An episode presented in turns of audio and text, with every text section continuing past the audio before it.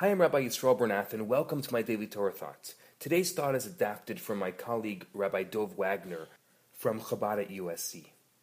Let's study a bit of Kabbalah. King Solomon writes, "A wise person's eyes are in their head." Come on, of course, a wise person's eyes are in their head. All people's eyes are in their head. Where else would they be? The Zohar, the foremost book on Kabbalah, says that we've learned that a person should not walk even four cubits with an uncovered head because the Shekhinah, the divine presence, rests on his head. This is the meaning of a wise person's eyes are in their head. They're focused on and they're conscious of a divine light which rests upon their head. The Zohar continues you must know that this light that shines upon your head requires oil. Your body is the wick, and the light shines above it. Make sure that the light always has the oil, the fuel that it needs. Now, what's the fuel? Good deeds.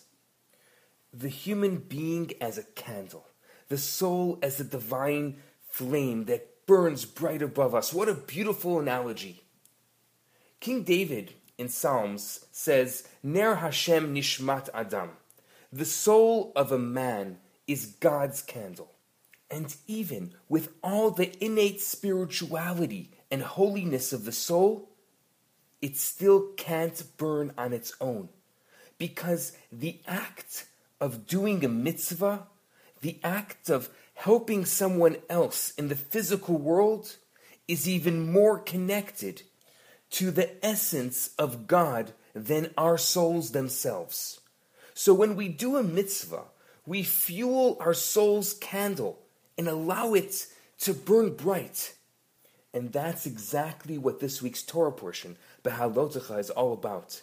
The princes of the Jewish people have just helped complete the consecration of the tabernacle. Twelve tribes, each represented by their leader, bring the offerings of one day.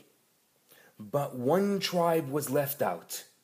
Aaron, the high priest, the leader of the tribe of Levi, noticed that aside from not bringing offerings, his tribe was not allowed to have a portion in the land. His tribe was not counted amongst those dealing with the natural order. And Aaron felt for his tribe. So God says to Aaron, Don't worry, your lot will be even greater than theirs. Every single day throughout all the years of the tabernacle and the temple. And in a sense, even after that, you're going to play a role. What? Behalotecha et hanerot. When you kindle the flames of the menorah, el mul penei menorah, Ya'iru Shivat Hanerot. Towards the face of the menorah, all seven lights shall be kindled. Aaron's job will be to kindle the menorah each and every day to bring light into this world. But it goes deeper than that.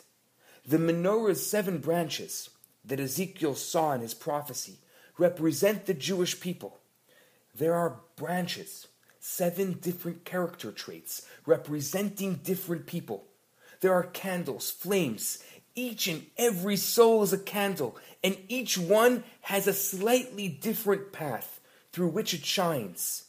Aaron's job was to ensure that they were all kindled, all burning brightly. His job was to ensure that they all recognized how, despite being different branches, they were all part of the same menorah, all shining their light towards the same shared goal, towards the same shared destination. This light could endure forever. And we too, all of us, we are charged with Aaron's mission. Our flame burns bright when we do good deeds.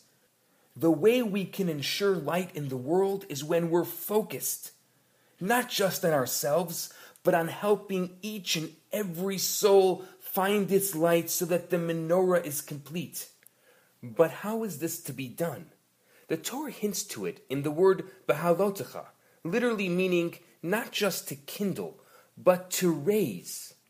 Rashi, the foremost biblical commentator, says the wicks must be kindled until the new flame rises strongly on its own.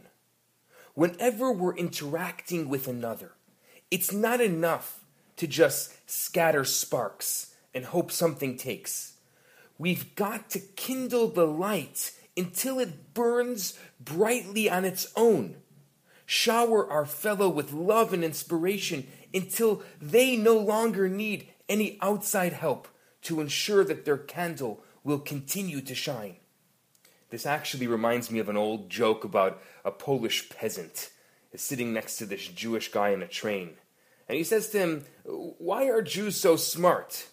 Well, the Jew says, It's because of this special fish that we eat. It's got this special quality of making people smarter.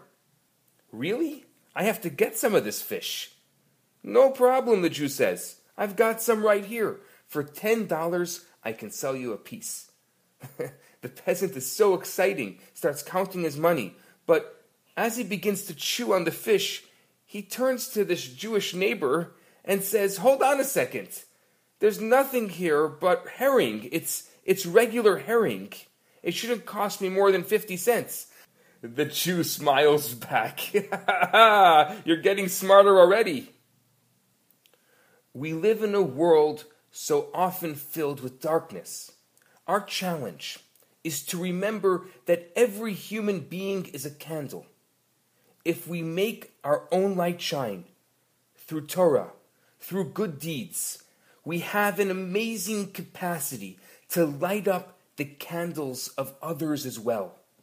There's an old Hasidic adage that every Chassid is a lamplighter, that his job is to take a fire, a fire that is in fact not even his own, and go out and find the lamps that may not be fully illuminated, that haven't unlocked their true capacity as givers of light, and light the spark that will allow them to light up the night. I'd like to finish with a story.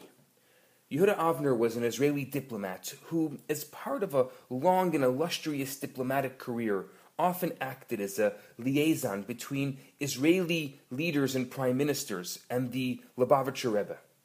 On one visit to the Rebbe, the conversation turned to the role of a Rebbe. This is how Avner described the interaction. Let me tell you what I try to do. Imagine you're looking at a candle. What you're really seeing is a mere lump of wax with a thread down its middle. So when do a thread and wax become a candle? Or, in other words, when do they fulfill the purpose for which they were created? When you put a flame to the thread, and then the candle becomes a candle. As the Rebbe was speaking, a rhythmic cadence crept into his voice in the manner of a Talmudist poring over his text, so that what he said next came out as a chant. The wax is the body, and the wick is the soul. Ignite the soul with the fire of the Torah, and a person will then fulfill the purpose for which he or she was created. And that is what I try to do to ignite the soul of our people with the fire of the Torah. A buzzer had been sounding periodically, indicating that others were awaiting their audience. So I rose to take my leave, pausing at the door to ask, My candle, has the Rebbe lit it? no, he said, clasping my hand. I have given you the match. Only you can light your candle. Go out and light your candle and make this world a better place. I'm Rabbi Yisrael Bernath. Shabbat Shalom. Hi, Rabbi Bernath here. I have some great news for you. My popular four week course, Kabbalah for Everyone, is available right now for free for the next 50 people who download it. All you have to do is go to www.theloverabbi.com, scroll to the bottom of the page, and you're going to see the download button right there.